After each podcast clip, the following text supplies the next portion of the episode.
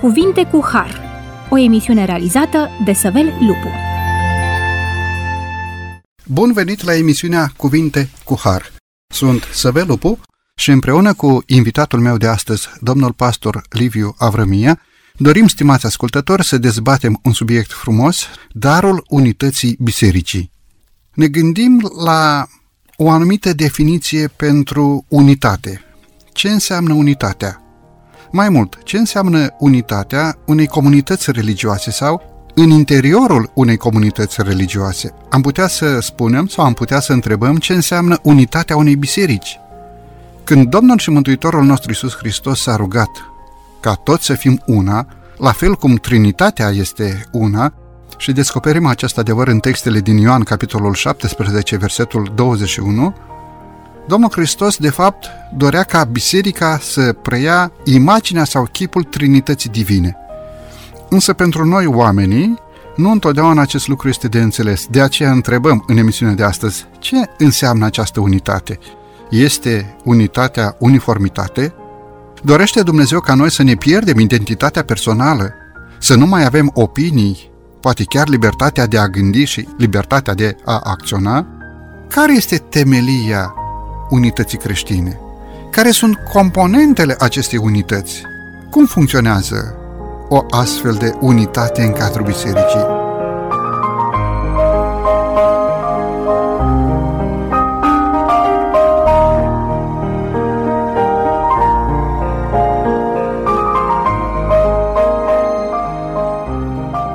Domnule pastor, bine ați revenit la microfonul emisiunii Cuvinte cu Har. Bun găsit! Aș dori să pășim în emisiunea de astăzi prin uh, cuvintele din Ioan, capitolul 17, de la versetul 11 în continuare.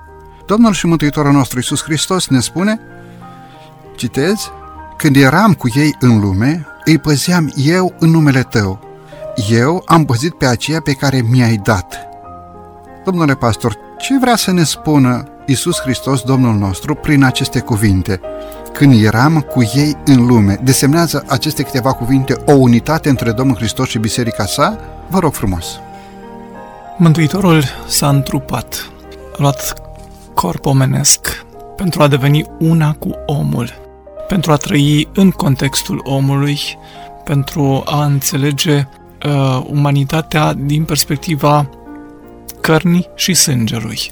El s-a făcut deopotrivă părtaș la ele, pentru ca noi să putem deveni din nou părtași Dumnezeirii care a intenționat pentru noi o rămânere în contextul unității, însă prin păcat, din nefericire, această unitate cu Dumnezeu s-a stricat, ne-am îndepărtat de El, iar Mântuitorul a venit în lumea noastră să refacă această unitate, să refacă chipul său în noi.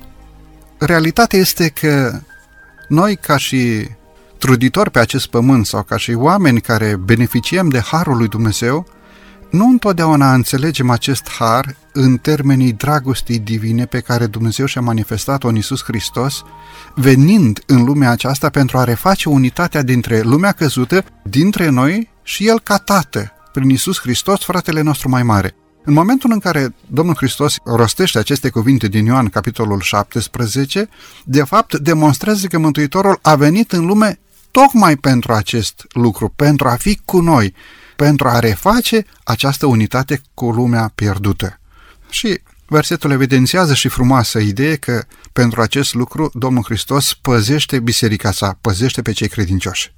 Însuși Dumnezeu în Iisus Hristos declară că misiunea lui era să mântuiască, adică să aducă mântuire.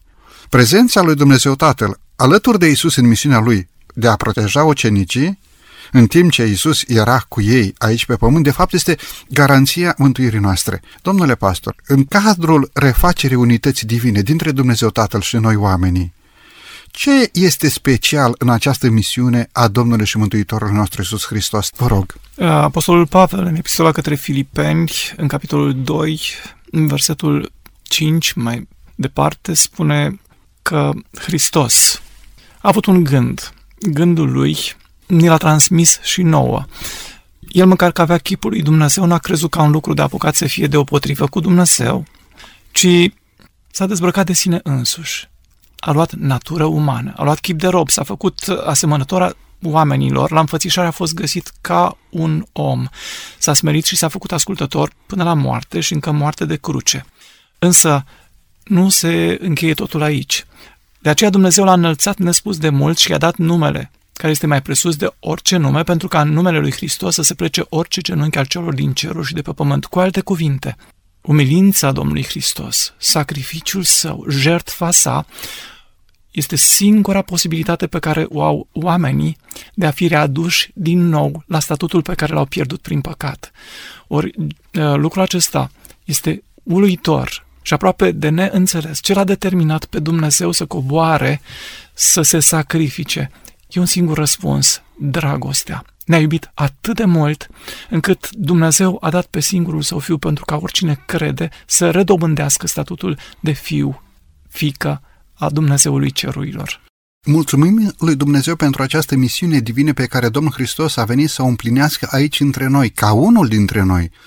Vreau să mai adaug o idee și anume, cât de mult își iubesc părinții copiilor, tot atât de mult ne iubește Dumnezeu pe noi oamenii. Dar dacă un copil seamănă foarte bine cu unul dintre părinți, acel copil chiar este iubit de părinții lui, mai ales de cel care îi seamănă. Sau s-a mai auzit în popor zicându-se, da, uite, fetița aceasta seamănă perfect cu mama ei.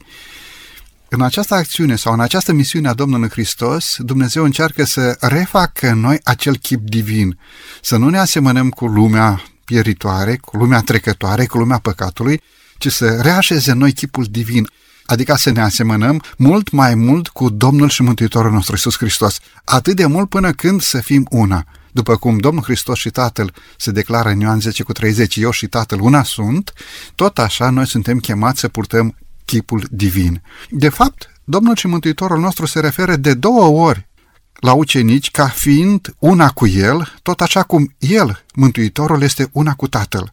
Domnule pastor, ce înseamnă pentru Isus Hristos să fie una cu Tatăl și în același timp să fie una cu noi?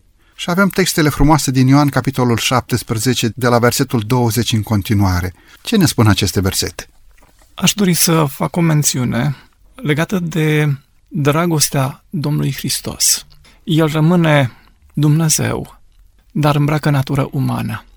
El dorește ca noi să avem din nou chipul său, nu doar sub forma exterioară a modului în care ne-a creat, asemănări fizice, ci el dorește ca chipul caracterului său să fie din nou imprimat în viața noastră, bineînțeles, lăsându-ne liberă voința să alegem, să ne identificăm cu El. Și în măsura în care vom privi la Hristos, în măsura în care vom înțelege că doar privind suntem schimbați în același chip al Lui, din slavă în slavă, Mântuitorul ne așează în față această provocare. Unitatea dintre mine și voi are un model, modelul unității dintre mine și Tatăl meu. În viața sa pământeană, Domnul Hristos a rămas mereu conectat cu Tatăl Său. A rămas mereu hotărât să împlinească voia Tatălui Său ceresc și ne spune, există această posibilitate și pentru voi, cu ajutorul meu. Eu sunt cel care vă dau putere, eu sunt cel care v-am promis Duhul Sfânt care să fie cu voi în toate zilele și atunci când hotărâți deliberat să vă însușiți chipul meu, Duhul Sfânt va fi la lucru pentru a vă aduce aminte tot ce v-am învățat în timpul vieții mele pământene. Cu alte cuvinte, va aduce aminte tot adevărul. Și acest cuvânt al adevărului va modela schimbare la nivelul minții și mai apoi la nivelul relațiilor, la nivelul vieții de fiecare zi. Lucrarea Duhului Sfânt e o lucrare prin care omul este chemat să participe la acțiunea divinității de a implementa acest chip divin în noi oamenii. Întrebarea care reiese din ceea ce dumneavoastră ați spus, această lucrare este instantanee, deodată, e ca ceva pe care omul îl îmbracă și de acum are un costum nou, sau este o lucrare la care omul este părtaș, lucrată de Dumnezeu în ființa umană, o lucrare treptată de biruința asupra păcatului și de o permanentă asemănare din ce în ce mai mult cu Tatăl nostru divin, cu chipul divin al Tatălui nostru. Mântuitorul ne amintește faptul că Duhul Sfânt este preocupat să realizeze această schimbare, dar nu va face niciodată fără aportul nostru, fără exercitarea voinței noastre. Mântuitorul discuta în uh, Evanghelia după Ioan, uh, capitolul 3, cu Nicodim. Și Nicodim era interesat de această schimbare. Cum se poate naște un om bătrân din nou? Se poate schimba el? Și Mântuitorul spune, uh, lucrarea Duhului este la îndemâna omului. Așa cum vântul suflă, dar nu știi de unde vine și încotro se duce, tot așa este și lucrarea Duhului Sfânt. Nu poți să identifici neapărat un moment în viață când Duhul Sfânt face un apel sensibil la mintea ta, la inima ta și poate că răspunsul întârzie, iar Duhul lui Dumnezeu din nou îți amintește, uite, aici nu stai bine, ești pe un drum greșit, n-ai dori să te întorci, drumul acesta duce spre pierderi multiple și în ultimă instanță spre pierderea vieții veșnice. Îmi doresc atât de mult să uh, refacem unitatea dintre Dumnezeire, lumea îngerilor și planeta Pământ, încât sunt mereu dispus să mă sacrific pentru ca această unitate să poată fi realizată. Și, uh, surprinzător, Dumnezeu așteaptă uneori o viață.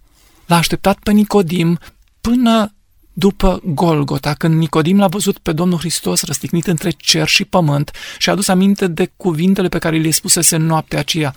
Cum a înălțat Moise șarpele în pustie, Ioan 3, tot așa va fi înălțat și Fiul omului, pentru ca oricine crede să nu piară, ci să aibă viață veșnică. Și atunci Nicodim și-a predat viața în totalitate uh, Mântuitorului său. Îngăduind ca Duhul Sfânt să lucreze în viața lui ceea ce nu lucrase poate ani de zile. De fapt, o idee asemănătoare sau aceeași idee este prezentată și în textul din 1 Corinteni, capitolul 6, versetul 19 și apoi textul din Roman, capitolul 8, versetul 5, în continuare. Ni se spune în 1 Corinteni, nu știți că trupul vostru este templul Duhului Sfânt care locuiește în voi și pe care l-ați primit de la Dumnezeu și că voi nu sunteți ai voștri?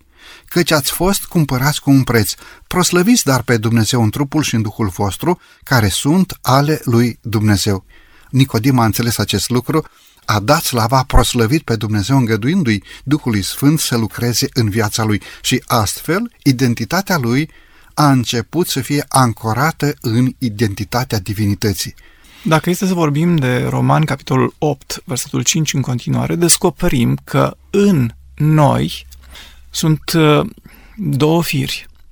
Pe de o parte, firea pământească cu patimile și poftele ei care încearcă să ne separe de Dumnezeu. Ba, ne reușește să ne separe și de semenii noștri. Intrăm în conflicte, tensiuni, probleme. Pe de o parte. Pe de altă parte, Duhul lui Dumnezeu care tânjește să ne apropie de Dumnezeu, să ne apropie de semenii noștri. Uh, Umblarea după lucrurile firii pământești, spune Apostolul Pavel în Romani 8, versetul 7, Uh, este vrășmășie împotriva lui Dumnezeu, nu se poate supune legii lui Dumnezeu și nici nu se poate supune. Deci cei care sunt pământești n-au cum să placă lui Dumnezeu. Promisiunea este că voi nu mai sunteți pământești, ci duhovnicești. Și când se întâmplă lucrul acesta? Atunci când permitem Duhului lui Dumnezeu să locuiască în noi. Dacă nu are cineva Duhul lui Hristos, spune Apostolul Pavel, nu este a lui. Cu alte cuvinte, Duhul lui Dumnezeu așteaptă să-i permitem să locuiască în noi. Și atunci când îi vom permite, el va aduce în viața noastră roada Duhului. Roada Duhului, ne spune Apostolul Pavel, este dragostea, bucuria, pacea, îndelunga răbdare, bunătatea, facerea de bine, credincioșia, blândețea, înfrânarea poftelor. Împotriva acestor lucruri nu este lege.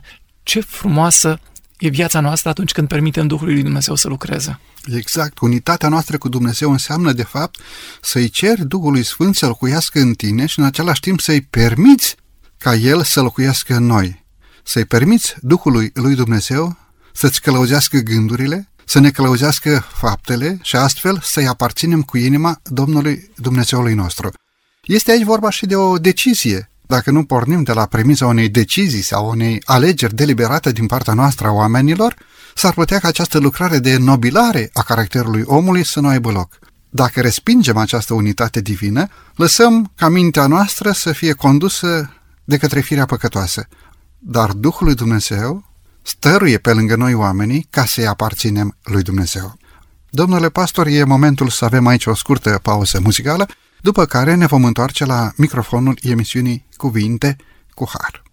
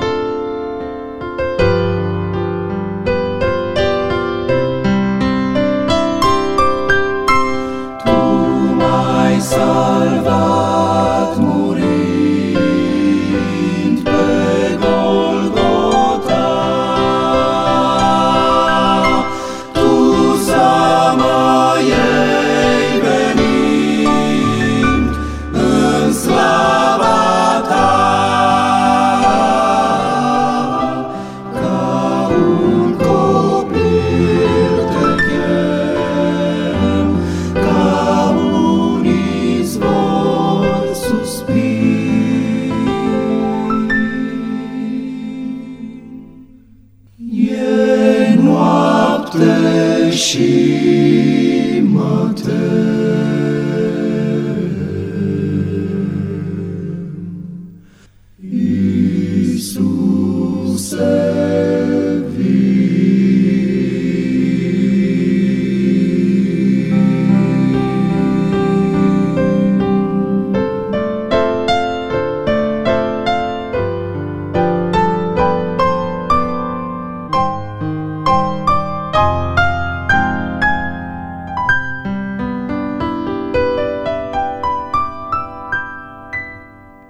această scurtă pauză muzicală, ne-am întors, stimați ascultători, la microfonul emisiunii Cuvinte cu Har. Discutăm astăzi subiectul Darul Unității Bisericii, un subiect frumos. Discutăm împreună cu domnul pastor Liviu Avrămia, pastor în Biserica Adventistă de ziua șaptea, casier la Conferința Moldova. În prima parte a emisiunii am încercat să dezbatem unitatea noastră cu Dumnezeu, model pentru unitatea din cadrul bisericii. Domnule pastor, în cea de-a doua parte a emisiunii aș dori să pășim în subiectul unitatea din biserică sau unitatea în cadrul bisericii. Ce vrea să ne spună Sfânta Scriptură atunci când declară în 1 Corinteni capitolul 12, de la versetul 12 în continuare, că trupul poate să fie luat ca un exemplu pentru unitatea Duhului. De ce un trup poate să ne învețe această lecție a unității? Și apoi, ce legătură are Duhul Sfânt, despre care am discutat și înainte de pauza muzicală, cu unitatea credincioșilor din cadrul unei biserici, asemenea unui trup? Vă rog să citiți acest verset și apoi să încercăm să explicăm câteva lucruri despre unitatea din cadrul unui trup, care poate să ne fie pildă pentru unitatea dintre membrii bisericilor noastre. Vă rog frumos!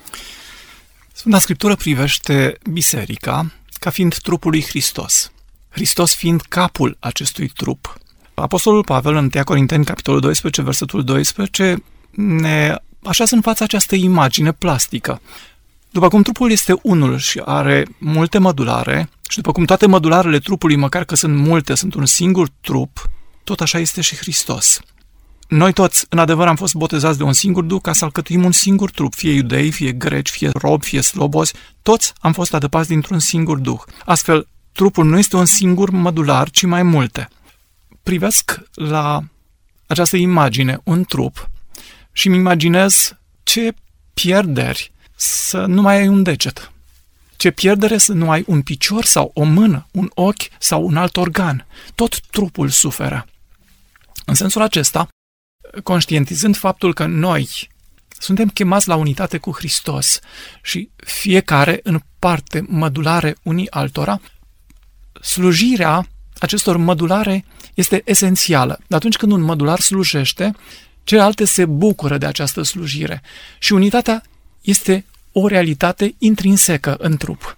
Și pe de altă parte, când unul dintre organele trupului nostru suferă, tot trupul suferă. Spre exemplu, dacă te doare măseaua, nu cred că poți să cânți cu mare bucurie lauda Domnului sau, Doamne ferește, de o altă suferință mai grea.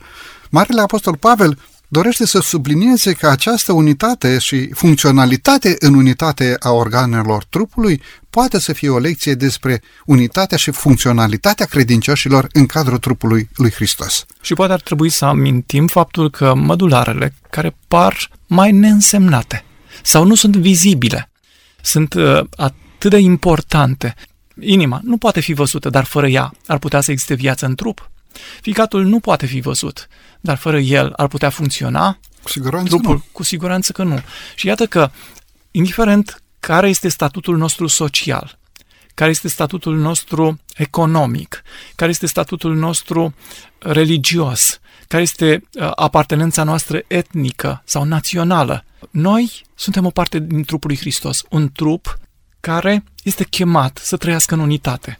Dacă ar fi să mai zăbovim câteva momente asupra textului din 1 Corinteni, capitolul 12, m-aș întoarce un pic la primele versete din acest capitol, la versetul 5, 6, știu eu în continuare, care ne spun că sunt diferite daruri, dar este același Duh. Sunt felurite slujbe, dar este același Domn. Sunt felurite lucrări, dar este același Dumnezeu care lucrează totul în toți. Și fiecăruia îi se dă arătarea Duhului spre folosul altora. Și apoi versetele continuă cum Dumnezeu împarte darurile sale pentru folosul întregii biserici. Credeți că Dumnezeu dă unuia totul, iar altuia nimic? Sau Dumnezeu oferă darurile sale potrivit capacității fiecăruia de a primi și în același timp de a pune la schimbător darurile respective. Apostolul Pavel continuă spunând și l-a dat în biserică pe unii apostoli, pe alții proroci, pe alții păstori, învățători, pe unii care au darul vindecării, tămăduirii, pe alții care au darul vizitării, să zicem. Toate aceste daruri puse la schimbător ne conștientizează că suntem parte din trupul lui Hristos. Cu siguranță, Dumnezeu oferă daruri. Aceste daruri, puse la schimbător, se dezvoltă. În măsura în care noi nu suntem dispuși să dezvoltăm un dar, nu facem altceva decât să-l îngropăm. Aduceți-vă aminte de pilda talanților. Celui care uh, primește doar unul, îi spune rob viclean și leneș. Ți-am oferit posibilitatea să lucrezi. Numai că era o problemă. În mentalitatea lui stăpânul era unul aspru, uh, sever și ce dacă știai că e așa, de ce n-ai pus banii la schimbător și mi-aș și luat înapoi cu dobândă? Cu alte cuvinte, darurile pe care Dumnezeu ni le oferă, ele pot fi multiplicate, pot fi dezvoltate până acolo încât biserica, trupul lui Hristos să ajungă în armonie, în unitate. Și în același timp, prin această unitate a darurilor Duhului Sfânt, chiar cel care poate are un dar special sau poate are un alt dar decât semenul lui, poate beneficia de ceea ce Dumnezeu a oferit altora. De ce? Pentru că lucrează în părtășie unii cu alții. Domnule pastor, ce se întâmplă cu un credincios care poate nu are o legătură atât de specială cu Dumnezeu, poate are și el daruri dar pentru că mai lipsește de pe la biserică sau nu are legătură foarte strânsă cu biserica, nu poate binecuvânta biserica prin darurile sale. Poate acest credincios să fie părtaș sau să aparțină trupului, ce ar trebui să facă pentru a se reîntoarce, pentru a se integra din nou în colectivitatea respectivă? O imagine plastică este imaginea unui cărbune care e în uh, mijlocul focului, degajă căldură, e de o culoare roșu aprins. În momentul în care ai scos acest cărbune din foc, va căpăta o spuză albă, apoi se va înnegri și ulterior se va și răci. Dar nu-i fără speranță. Poți lua acest cărbune din nou, să-l pui în foc, ă, el se va reaprinde și va degaja. El va arde împreună cu ceilalți pentru binele celor care au nevoie de căldură.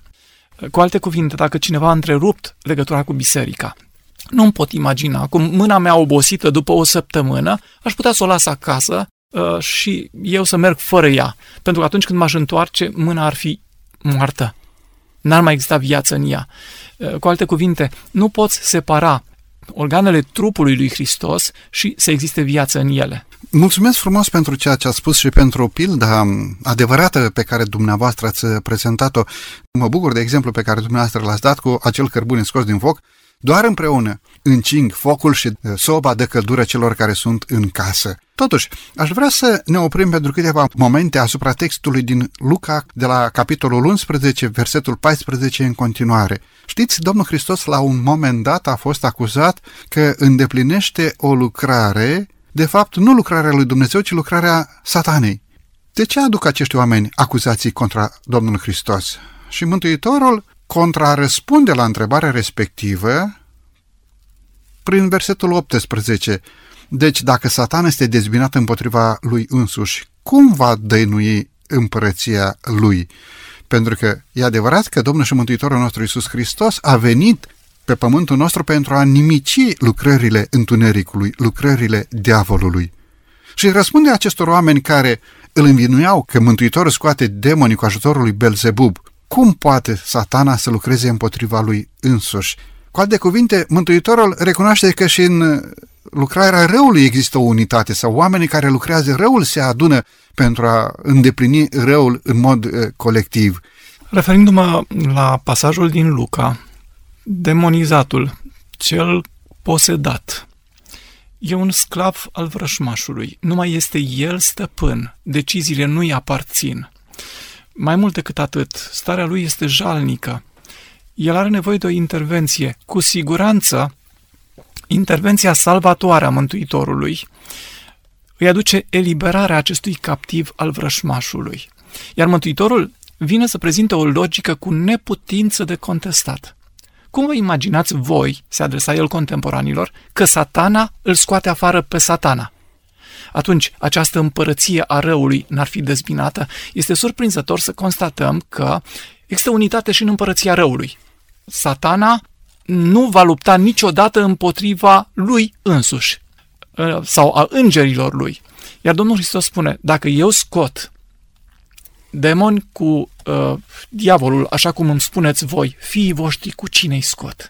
Cu alte cuvinte, logica Domnului Hristos îi pune la colț. Și le mai spune un lucru, dacă eu scot demoni cu puterea lui Dumnezeu, atunci împărăția lui Dumnezeu a venit peste voi.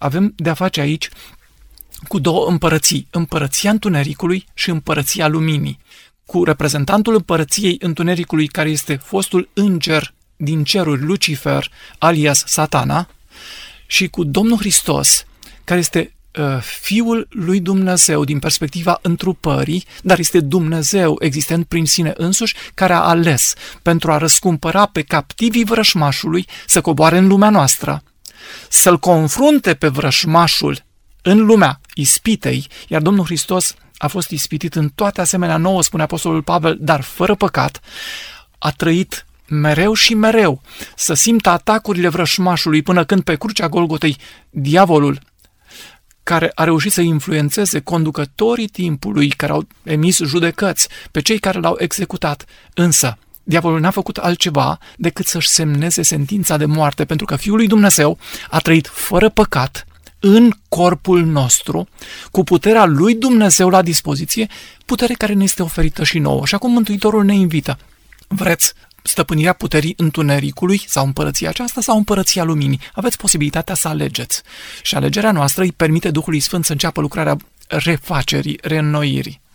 Această lucrare de renoire sau de a ne aduna, a forma o unitate a credincioșilor, cere efort, după cum spuneam un pic mai înainte, cere efort din partea noastră, a celor credincioși, pentru a ne alipi tot mai mult de Domnul și Mântuitorul nostru Isus Hristos. Textele din Matei, capitolul 7, de la versetul 17 în continuare, ne spun foarte clar că pe oameni îi vom cunoaște după cum cunoști un pom după rodul lui. Orice pom bun face roade bune, dar pomul rău face roade rele. Pomul bun nu face roade rele, nici pomul rău nu face roade bune. Orice pom care nu face roade bune este tăiat și aruncat afară. La fel cum va fi și cu împărăția veacului acestuia, cu împărăția satanei. Așa că, după roadele lor, îi veți cunoaște, spunea Domnul și Mântuitorul nostru Isus Hristos.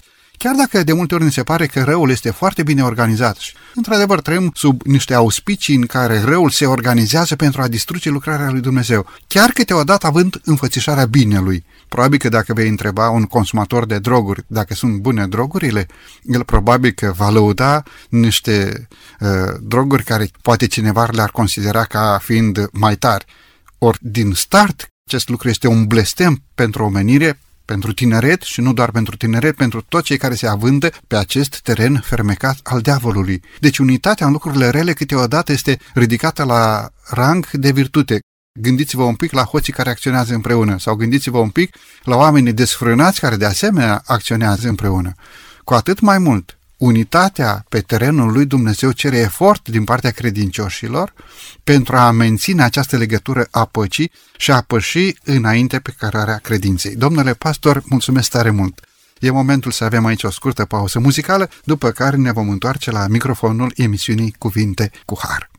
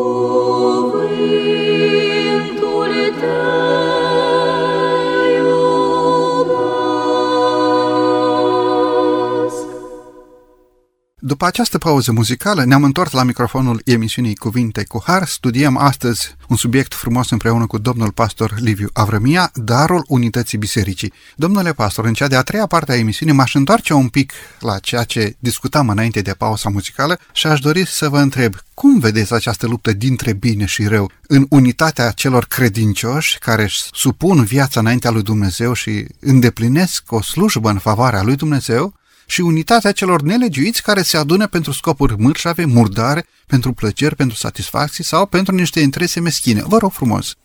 Aș încerca să exemplific unitatea folosindu-mă de o realitate materială. Uh, ai două bucăți de metal. Ai dori ca ele să formeze un corp unit. Pentru ca această unitate să se materializeze, e nevoie de o temperatură care să unească cele două bucăți de metal vorbim de aparatul de sudură sau, pur și simplu, prin ridicarea temperaturii, cele două formează un corp comun. Uh, aș putea vorbi despre pietre amestecate cu nisip și ciment. Ele toate sunt uh, dispersate atunci când uh, nu sunt amestecate cu liantul numit ciment. Când cimentul a fost pus și se pune și apă, deja într-o zi sau două avem de-a face cu o unitate de plină între materialele existente și degajă și temperatura. Unitatea în bine nu se realizează fără efort, fără sacrificiu și poate fără o temperatură ridicată, pentru ca Dumnezeu să re- poată reface unitatea cu planeta Pământ, care a ales să se separe de el, a suportat temperatura Golgotei. Iar nouă, Dumnezeu ne cere să pășim înainte cu convingerea că uh, vom fi una cu El și una cu semenii noștri. Este surprinzător că în rău se pot uni oamenii, dar ce se întâmplă după ce răul a fost făptuit? Se acuză unii pe alții. Dacă sunt chemați pentru uh, investigații, nu eu. Eu sunt nevinovat. El m-a chemat. Și imediat apare divizarea din nou. Când unitatea este făcută de Duhul lui Dumnezeu, prin puterea lui Hristos, oamenii nu se acuză unul pe altul. Oamenii vor rămâne un corp unit. Gândiți-vă la cei uh, 11 apostoli. Au trecut prin încercări. Dar liantul acesta al dragostei, despre care vorbește Apostolul Pavel în 1 Corinteni, capitolul 13, îi strânge și Apostolul Ioan în uh, epistola sa vorbește despre dragostea lui Hristos, care este liantul ce îi adună pe toți în unitate.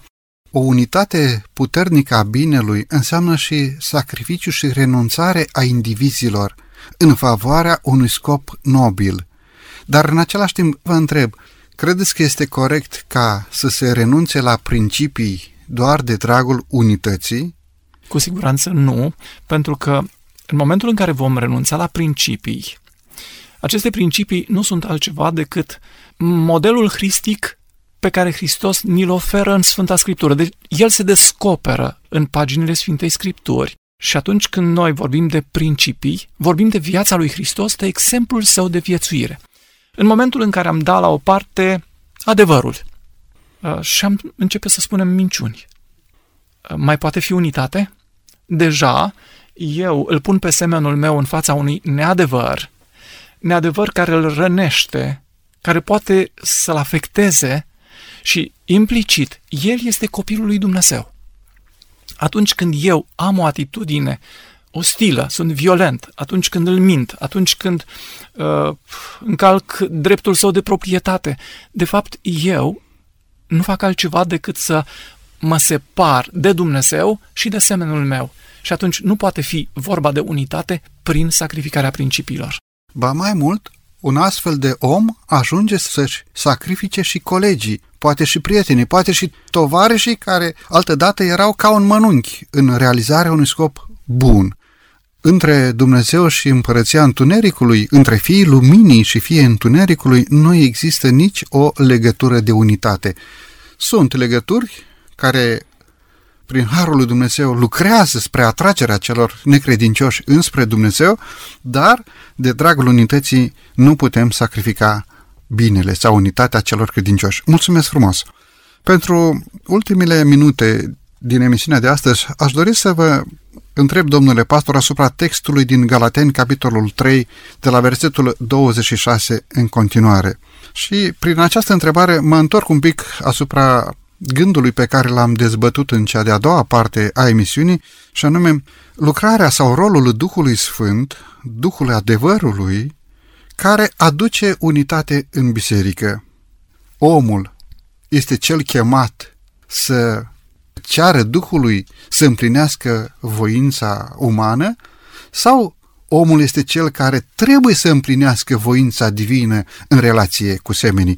Uh, noi suntem călăuziți de principii și Duhul lui Dumnezeu dorește ca aceste principii în viața noastră să ne călăuzească deciziile, alegerile. În momentul în care noi dăm la o parte principiile, noi vom lua decizii, dar vom lua decizii pe baza înclinațiilor noastre firești. Și interesant lucru că firea noastră pământească poftește împotriva Duhului. Situația asta ne aduce mult disconfort, multă tensiune, multe pierderi. Pentru că atunci când ne vom afla în conflict cu Duhul lui Dumnezeu, cu Dumnezeu, noi nu avem pace, nu avem liniște sufletească, suntem frământați de consecințele faptelor noastre și speriați de situația noastră veșnică. Pentru că atunci când Dumnezeu prin Duhul Sfânt ne aduce în unitate cu Hristos, finalitatea acestei unități este viața.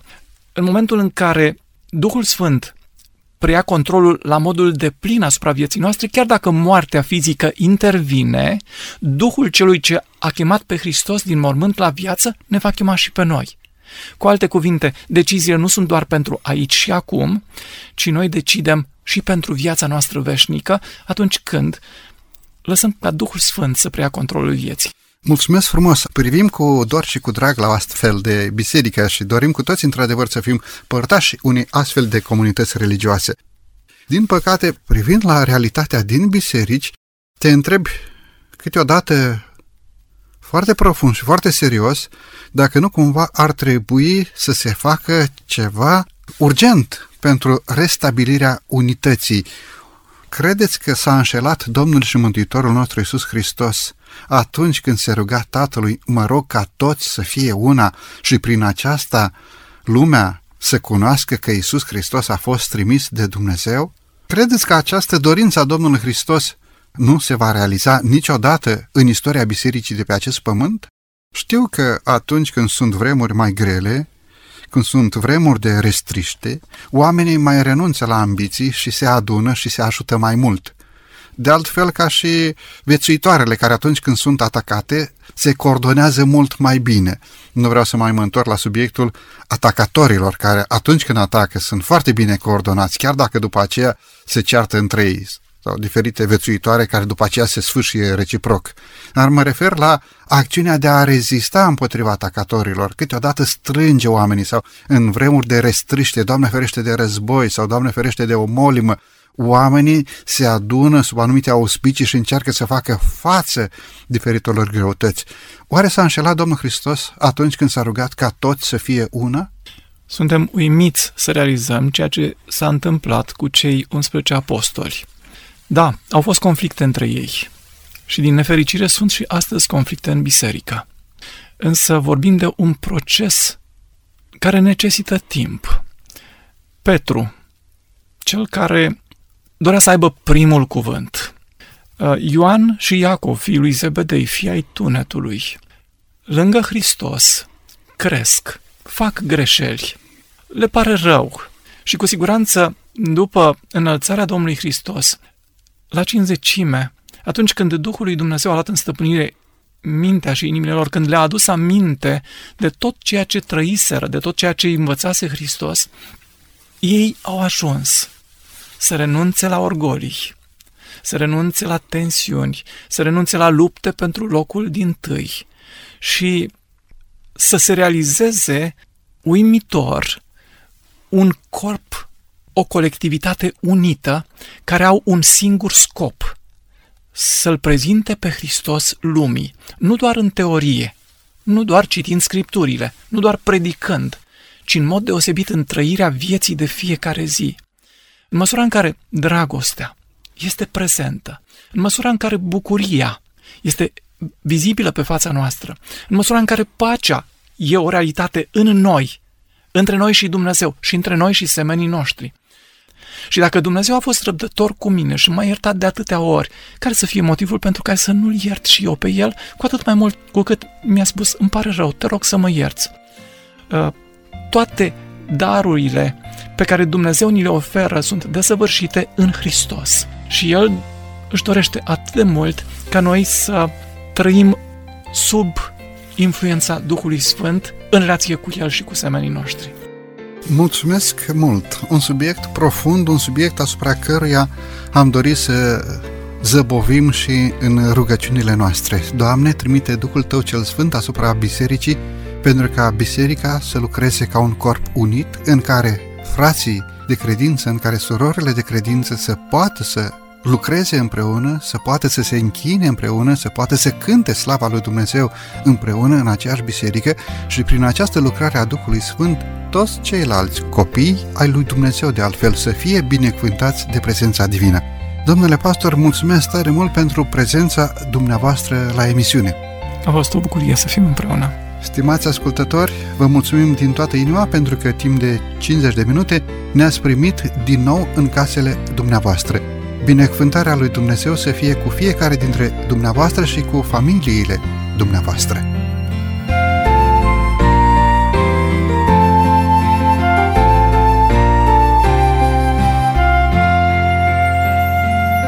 De la microfonul emisiunii Cuvinte cu Har Sevel Lupu, iar din regia tehnică Nelu Loba și Cătălin Teodorescu, vă mulțumim pentru atenția care ne-ați acordat-o. Până data viitoare, binecuvântarea lui Dumnezeu cu fiecare dintre noi. La revedere!